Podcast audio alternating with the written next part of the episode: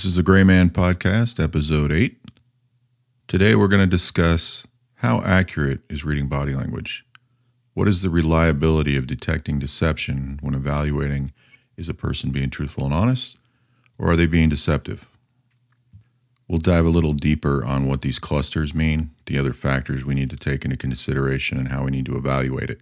Big portion of this is how we look at this subject and how we evaluate these situations adding in also our individual skill and experience. We're going to dive a little deeper into this subject and try to take a more honest and unbiased and objective look at the subconscious of an individual in the situation, as well as our own subconscious. We'll see if we can separate our own biases, our preconceived notions, and be a little more honest with ourselves when evaluating either our own body position, our own statements, or that of another. What is the reliability and accuracy of this type of information and evaluation? That's what we'll discuss right here on Grayman Hiding in Plain Sight.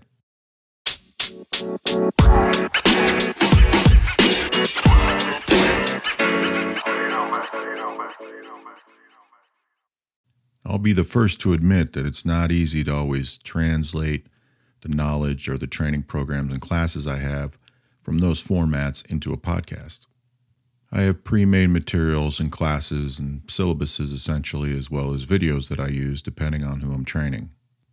When I train interrogators going to work with Joint Task Force and SOCOM, I focus very heavily on their job, which is typically on reading body language, understanding the culture of not only the location they're going to, but the unit they're going to be supporting, and also basic questioning techniques and how to plan an interrogation.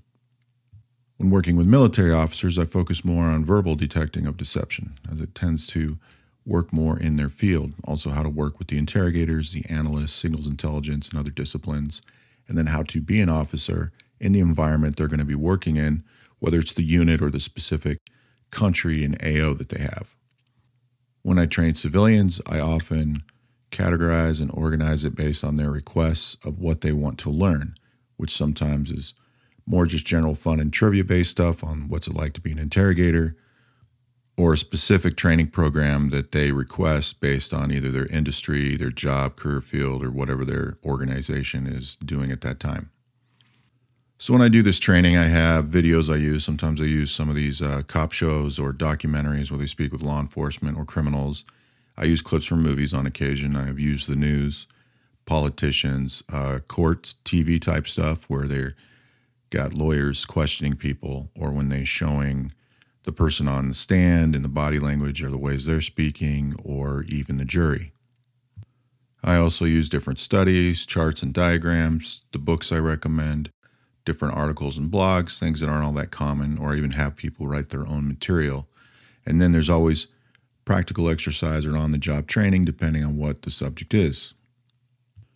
Despite those skills, one of the skills I'm not really great at is doing things like making videos for YouTube. And it would be difficult and time consuming to take all these things to try to organize them. What can I actually use?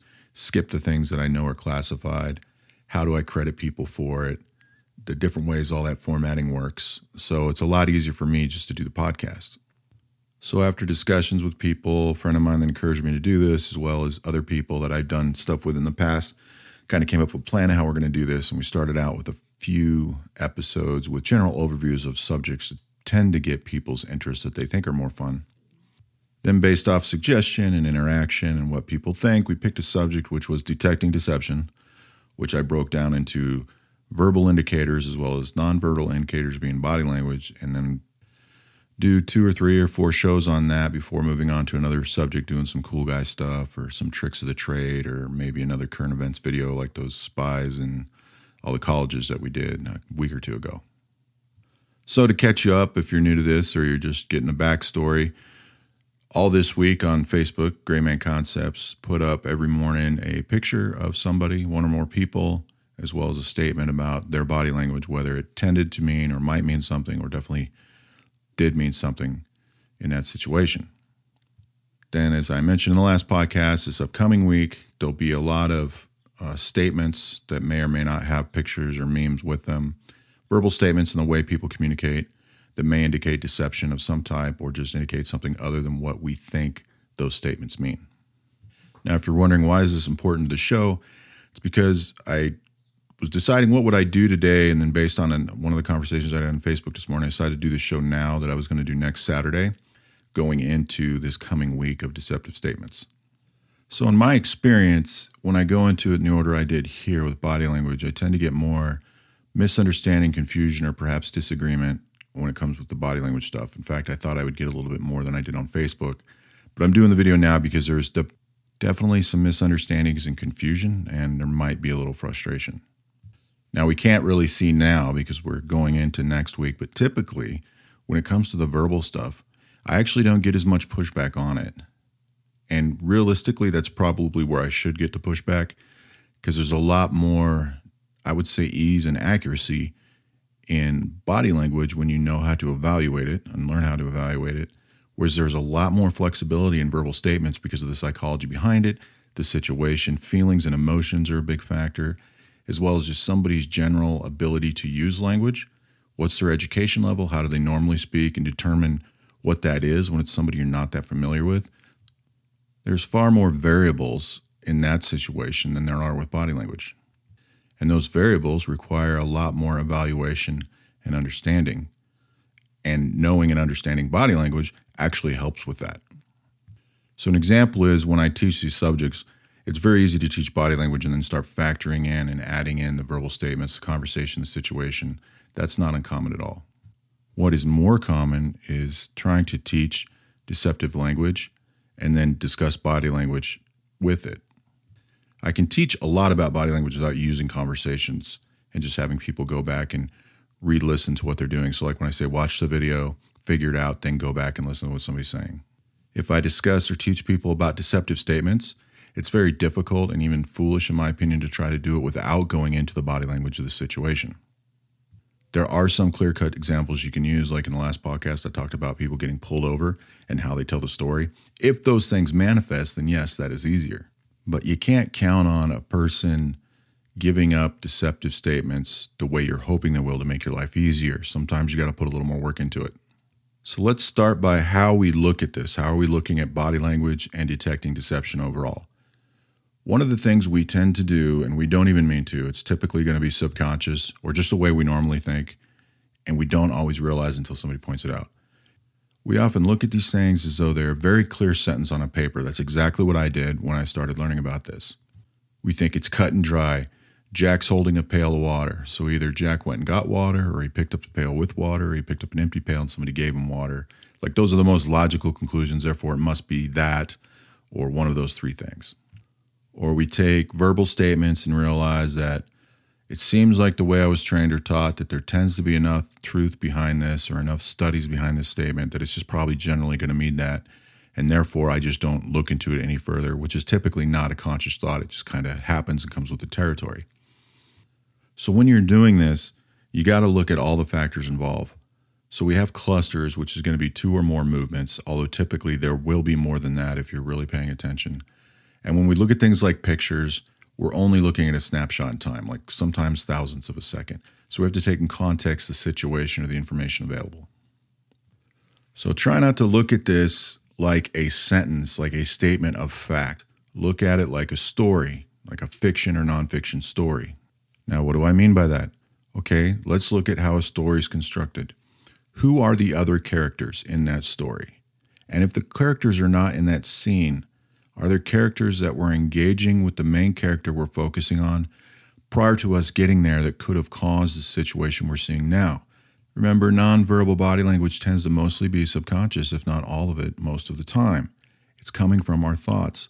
So a person can actually be having things going through their head that could have happened five minutes ago that we didn't witness. And if we could see what was going on in their head, we might see that situation. And that's why they're giving these displays or these signals. Another thing to look at in a story where is the setting? Where is this taking place? So, when we're seeing things like body language or we're hearing certain types of statements, do they make sense for that environment? Are they appropriate to that environment? The other thing is, what's the backstory of that character? When you're observing somebody, is this a new character in the book that you're first coming upon, you haven't learned anything about yet? Or is this a character from a previous story? So, an existing character might be a coworker, a friend, a family member, or just somebody in the general public you regularly interact with. because it's the same checkout person at the business you're at. What's the time of day and weather like in the story? If the person is slurring their words, for example, what's going on in that situation? Are they at a bar where that would make more sense? Did they just get up? Have they been up too long? Do they have some sort of mental situation or injury that causes that? You know, this is all part of the environmental factors. If a person's blink rate is exceptionally high, does that have to do with the conversation, whether or not they're being truthful and honest? Is there something in their eyes exceptionally dry? Do they have dry eyes? Are they wearing contacts that could give them dry eyes? Is it extra bright out today? Is there some sort of reflection? So there's always many factors to look at. So the reason this came up was one of the uh, pictures was about a person who crosses arms and legs, and then one that happened today was about how a person might just cross their ankles when they're sitting, which could mean anxiety or very likely discomfort. And then if they were standing and crossing their ankles talking to somebody, that might mean that they're thinking about something or mentally engaged, whether or not it's on that subject. So, using this example because of a conversation I got in with somebody on there, was they were saying, Look, it's Saturday morning, I'm just relaxing watching TV and I'm crossing my ankles and I don't have this stuff, which is where I got a brief discussion about the story and looking at all the factors like we just covered. One of the things I pointed out too is you're seeking comfort because you're relaxing. So, in that situation, it may just be discomfort is physical and not mental. We have to remember that all these different words and phrases can be physical and or mental. So, in this situation, you might find something else discomfort and you're going into that position. It's like, well, but you said that could be discomfort. It can be discomfort. One of the things I pointed out is it's very unlikely a person could maintain one position like that for many, many hours without making any sort of adjustment. And in that situation, a person who finds that comfortable, when it comes to the point of being discomfort, they'll more often or not alternate their ankles over which one's on top and bottom instead of just give up the position altogether. Although some people will give up that position. Another thing I pointed out was that in the statement I had made on the posting was that a person might be thinking about something else. This was in the description of we have to look at all these other factors. One of the first things I mentioned when discussing body language was the example I go to all the time where we get these uh, answers about what's it mean when somebody crosses their arm and everybody says closed off. Yet there are situations where it does mean that. So let's say it's a student teacher relationship. Somebody's sitting there and they're having a discussion and they disagree or don't understand what their instructor's saying. And when the instructor starts to talk, they cross their arms and perhaps hold that position throughout the discussion. And then they may or may not give it up, although they typically will give it up if they respond and then go back to it, waiting for a response. In that situation, there are definitely two things happening. One is, as I stated, they are paying attention to what's going on and really intently listening, which is what they're doing in that situation because they disagree. So, whether or not they're willing to admit it, if you were to follow a conversation like that, you'll find out they're listening intently because they're looking for any point they can argue to win the argument or their position. At the same time, it is also a closed off position, not just because they're wrapping themselves around their body, which is a known closed position, but because they're trying to block out or send the message that they're not open to any argument they have. They just want to get their point across. And people do this sometimes. Take the same situation, take the same conversation, change the tone, change it to where it's not as argumentative, and the person folds their arms but leans in, a sign of interest they're no longer really closed off, but they are focused and listening intently. And even though they're closed off by wrapping themselves, that doesn't mean it's a negative. It means they're actually closing themselves off from many other factors, environmental factors, and any other senses going on because they really want to focus on this information to learn it or understand it. A common mistake we make, and I made this too when I started learning this stuff, is not realizing the difficulty of it, even though it does seem simple. And we think that one or two examples of something where we get success at, it's easier to do this. Or it's easy to just look at it and say, oh, it means this all the time. Some of the examples I gave is somebody reads something in a book and they go, oh, this guy's lying. I'm like, no, that's not the case. You need more experience to put behind it. So when you're looking at these situations, try to break it down like there's a checklist of things you want to evaluate in order to make a decision. So we have a nonverbal display of some type, and we're looking for more than one because there's probably going to be at least two or three. Then we're looking at the setting. Is it indoor? Is it outdoor? What are the environmental factors? How bright? How dark? What kind of lighting? Is this a restaurant? Is it a bar? Is it a park? What's the weather like? How are they dressed? They could be affected by the weather. Then look at who are the other characters involved, if I can see any, because some situations there won't be characters. And then lastly, let's take a look at this conversation if you can hear it. What is being said? What's the tone of voice? How is that affecting the physical display of both people? And if you pick those four things and start adding them up and breaking them down, that's when you're going to get a better picture of whether or not this one display means what it tends to mean or does not. This is the biggest reason I tell people that body language is a very large subject with a lot of moving parts and pieces. Now, using the gentleman I spoke with on Facebook, we're going to look at this as a generality, not specific to him. If you're in that situation and you recognize something and think it doesn't apply, what's also going on in the background in your mind? At any point during this physical display or leading up to it, did you have a thought or a conversation, or did you hear something say on news or commercial that potentially could have caused you to have the reaction, the emotional state that would cause that language to display nonverbally. So, using this example, let's say you're listening to TV, you see something on the news that you don't like, therefore it causes you discomfort, and you have this display. Now, that's just one of many examples, but for some of you out there, you may find this easier to do when looking at other people if instead of trying to sit down and evaluate all those factors when looking at somebody, is you try to evaluate yourself through your own self reflection. What is my current environment? who are the other characters. And in this situation, the other characters just might be people talking on a TV, for example. You know, what's going on in your head? What happened prior to this? And prior to could be last night. It depends on what's still active and coming up in your thought process, even if it's only briefly.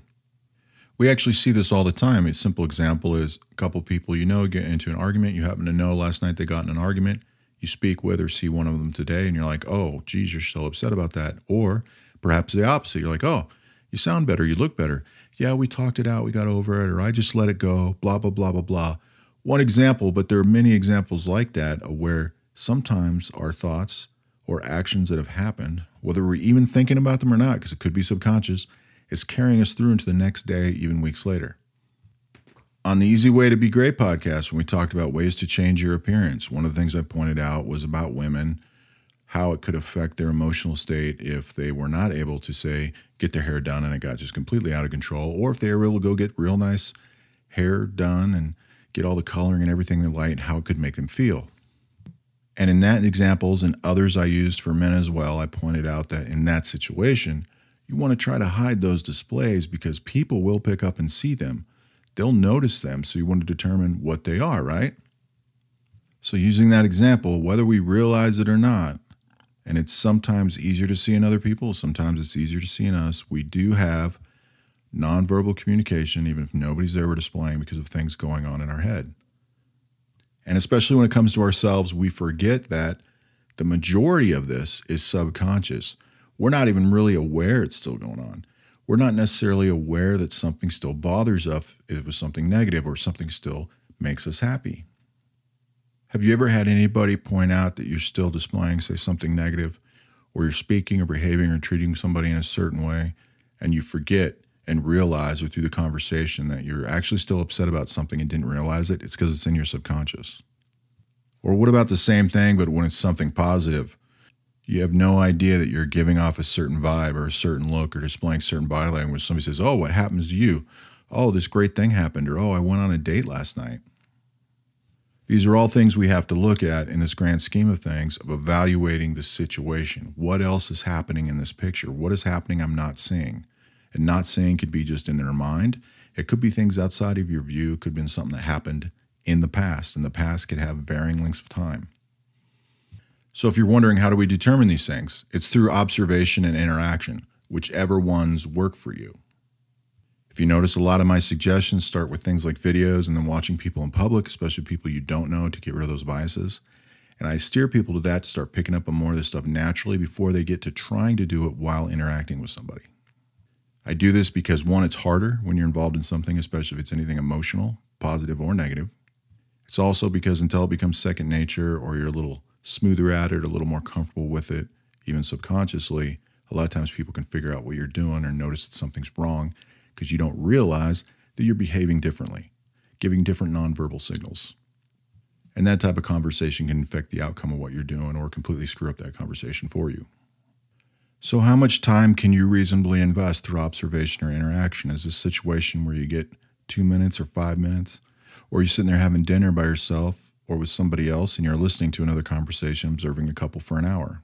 So, one of the things you're starting to learn now, or you'll start to see if you follow this process, is it actually mimics kind of intelligence in a way that you're in a position where you have to make assessments, which of course you don't have to, but let's say you did. You have to make assessments off a certain amount of information, and sometimes there's just not enough time or enough information, which means you can get it wrong. For me, I was lucky. I got to do this while actively interrogating for an agency in the military. So I not only had tons of interrogation videos I could watch, I could sit in there with a person up to 20 hours a day for several weeks if I wanted to, observing their body language, evaluating their language, looking for deception, looking for their emotional state. I could put more time into any one person in a day than most of us put into any person we know well in a week. So, knowing that, let's look at it this way people you know well. How many days does it take for you to reach around 20 hours of conversations with somebody? Now, some of us do knock this out in a few days with people that we're very close to, but a lot of times we'll find that actually could take several weeks to reach 20 hours of conversation if we factor all conversations in, whether personal or professional. Then you can get in a situation where an interrogator might be able to do 20 hours in one day. And if they can do that for several days, that's 100 hours in five days. So the disadvantage this interrogator may have, but you would have if you knew the person really well, is how much they already know about that person consciously and subconsciously from a backstory. However, how long does it take you to reach 100 hours of conversation? This interrogator gets 100 hours with this person to look for deception, read body language, evaluate a story, do repeat and control questions, spend a lot of time figuring out what's going to work with them, what's going to get them to communicate. So they both have some give and take. So the point is remember always how much real experience do you have in doing this? How much are you really trying to figure out? Are you trying to learn this? You're just doing it for fun. How much formal training and education do you have? How much research have you put into it? And then for every situation you're looking at, how much time was really available for you to look at it? Now, going back to the gentleman who was at home just relaxing, he doesn't need a lot of experience or time. It's his own person. It's a very simple situation. There's only a few things to look at that to decide how something may or may not be affecting you. Because in that situation, it very likely maybe means nothing, or maybe there is some comfort being sought or some discomfort displayed because of some other factor. But that's a lot easier to figure out. Now let's take observing somebody we don't know or don't know well out in public. The biggest question is going to be how much time do you have to observe them? Now this is what leads into the answer of how reliable and accurate this is. There's many factors that will affect that outcome. Some we've already discussed like what's your own skill level? Then we add in how much time do we have to observe this situation? One of the biggest factors of human nature, not only the observer's nature, but the person or persons they're observing, what is in their nature and what parts of human nature or culture affect them. Remember, this comes from soft sciences, not hard sciences, which have a lot to do with our own personalities, how our brains work, culture, human nature, things like this. It comes basically from behavioral psychology, as well as other parts of psychology and sociology. It doesn't take much to look up and find out there's tons of academic and research data and thorough test studies and people out there with years of experience that can back this up. But what they should all be telling you is it takes a lot of pieces to do the math on this to make a determination. And there are people out there that, in the world of psychology or just reading body language like I do and evaluating for deception, get enough years of experience and knowledge that they could perhaps determine something either more accurately than another person or maybe just as accurately, but they could do it quicker because of the experience and knowledge they have. So, this is why I say and point out sometimes we have to be honest with ourselves. What's our real skill and ability? How much experience do we have? How much formal training? How much informal training? How much research do we have? How many hours do I have in learning and understanding this versus how many minutes I get to observe a situation or a person to determine what is really happening in that story? So, no matter how you look at this, whether you choose language that I use or you choose your own and you say you're going to look to see if somebody's lying or look to see if somebody's telling the truth or you're going to look for deception, whatever you're doing, try to change the thought process to evaluating the situation to determine what is most likely happening at that moment. That gives you a better chance of avoiding biases and being more objective. Whereas if you say, I'm going to try to figure out if this guy's lying, well, most people tend to take lying unfavorably. Therefore, our subconscious biases or preconceived notions are kicked in. We might follow a pattern of confirmation bias just to determine or try to prove that they are in fact lying. The exact could happen if we say, I'm going to find out if this guy's telling the truth, or I'm going to try to disprove that he's lying. While there are methods and techniques where that can be effective, you could still get the same outcome or same effect negatively because of preconceived notions or biases, which we don't want. So think of this as a process to go through to evaluate a situation to determine what's happening, and then over time it'll actually come quicker. So, how could this change things for you? Over time, you'll find that whether I say it or you read in a book somewhere, when it comes to, say, body language or detecting deception verbally, if it tends to say, like, when a person does it, it means this or tends to mean this, with enough experience over time, you'll most likely come to agree with that statement. If something is said, look, this may mean this and it may not, you'll come to find out that can be the case. And you won't put as much emphasis on trying to determine that specific piece when you want to look at something more prominent that tends to mean something most of the time, if not all the time. Then, when you see and hear something that very commonly can mean two or more things, you'll realize it's probably going to take either more effort or more observation or factoring in more pieces to determine what that means at that particular time. And I would say the hardest part is realizing that when you take usually a specific person and or a specific situation and you hear or see something repeatedly, it becomes easy to fall in the trap to consciously usually think that's what it's going to mean all the time, or at least all the time in this conversation or situation. So look for repetitive patterns.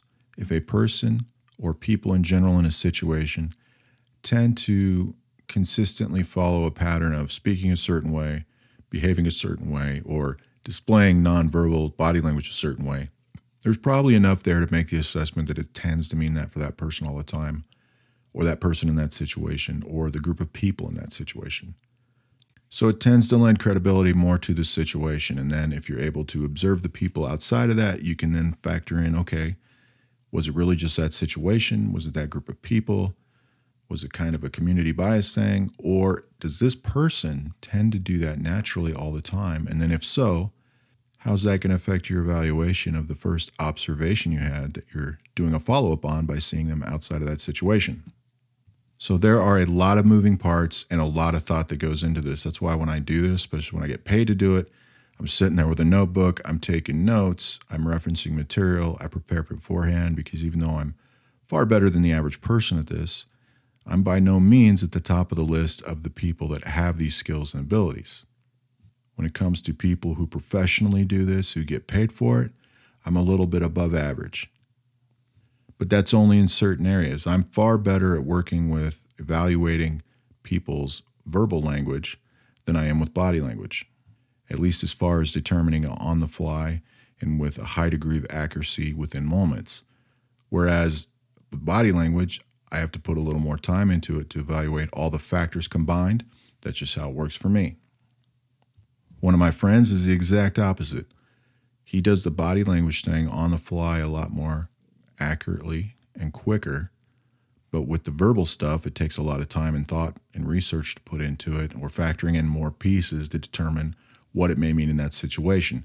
So do realize that your varying skills will be different from one person to another or your abilities, what you get really good at, or maybe it turns out to be equal for you. So let's recap and focus on the important points. One is to be very honest with ourselves. How much experience do I have? How much formal and informal training? How much research? And how do I balance that against how much observational time I have in this situation? And how well do I know the people in this situation? Don't forget who are the characters, what's the environment like, What's the setting? What's the conversation? And how much time and experience you have to evaluate that? Also, you have to ask yourself does that even matter? Is this a situation where that nonverbal display, as an example, tends to mean this most of the time? And you know what? With my limited experience looking at that, makes sense to me. That's probably the case going with your gut. And I say that mainly because we observe a lot of things, we just don't know what they are, but they translate in our subconscious quite often through our own experiences what a lot of these nonverbal and verbal signals are, We just don't consciously realize that we're doing the math in our head. That's why going with your gut and following your instincts actually tends to work for most people most of the time. As you're learning this stuff, focus on the areas that are most important. When you start to realize that there's things out there that through your own experience, you're like, yep, this tends to mean this most of the time, that's going to be a lot quicker and easier to accept in most situations. Whereas you'll find statements or actions and you realize, oh, yeah, that definitely can mean a lot of different things. It depends on all these other factors. Then you'll probably have to do more math, put more pieces together. What are the other verbals and nonverbals that are happening? What are the other factors in the setting, the environment, and their characters? It might take a little more effort to determine and evaluate what that really means in that situation. Realize and remember this is based a lot on behavioral psychology, human nature, and culture does play a part. And remember that culture is a varying term. It could be the culture of a religion, it could be the culture of that person's politics, it could be the part of the country that they're from, no matter what country you're in. When it comes to verbal things, how well does that person speak that language? How do they normally communicate that language into something specific stand out? This is the same idea when we talk about the visual aspects of being a gray man. What is appropriate to the situation? What stands out? What makes sense? Do you look like you're supposed to be there? When it comes to detecting deception, it's the same thing. Does these verbal statements and displays make sense? Do they match the environment? And this is why, going back to the beginning of all this, and what I always talk to people about being gray, is people focus way too much on the gray man concept being the clothes you're wearing and your appearance. That's why we did the episode talking about your behavior, your conduct. Most of what you do is interact with people. You only have about 30 seconds that even matters with your appearance, and it's probably less in most situations. This is why I tell people the hardest part about being gray isn't the way you look, it's how you behave, how you speak, how you act. So when you're evaluating somebody and trying to look for deception or just trying to read their emotional state through body language, if you're not looking for deception, don't make assumptions, but make presumptions. The difference is presumptions are logical deductions. Based on their appearance, what deductions could you make? If you're at a restaurant, does their appearance make sense?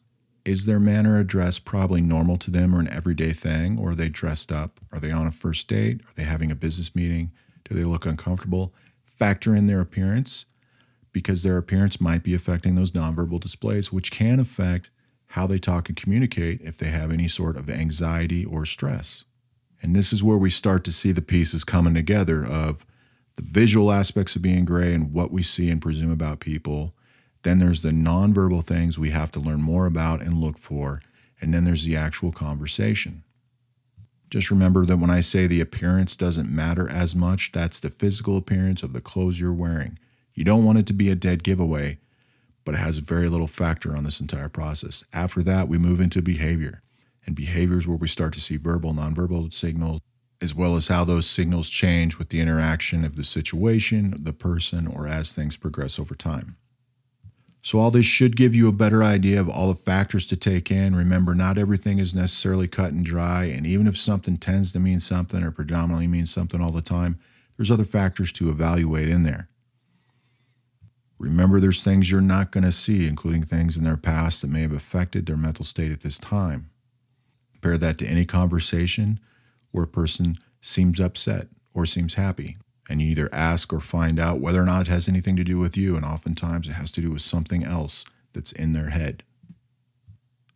While this is a lot, it does give you a better idea on the difficulty of this, yet the advantages that people have in law enforcement or in the intelligence world when they get to sit in a closed room with somebody for many hours and many days, this is where this stuff really starts to matter and help them with somebody they don't know very well.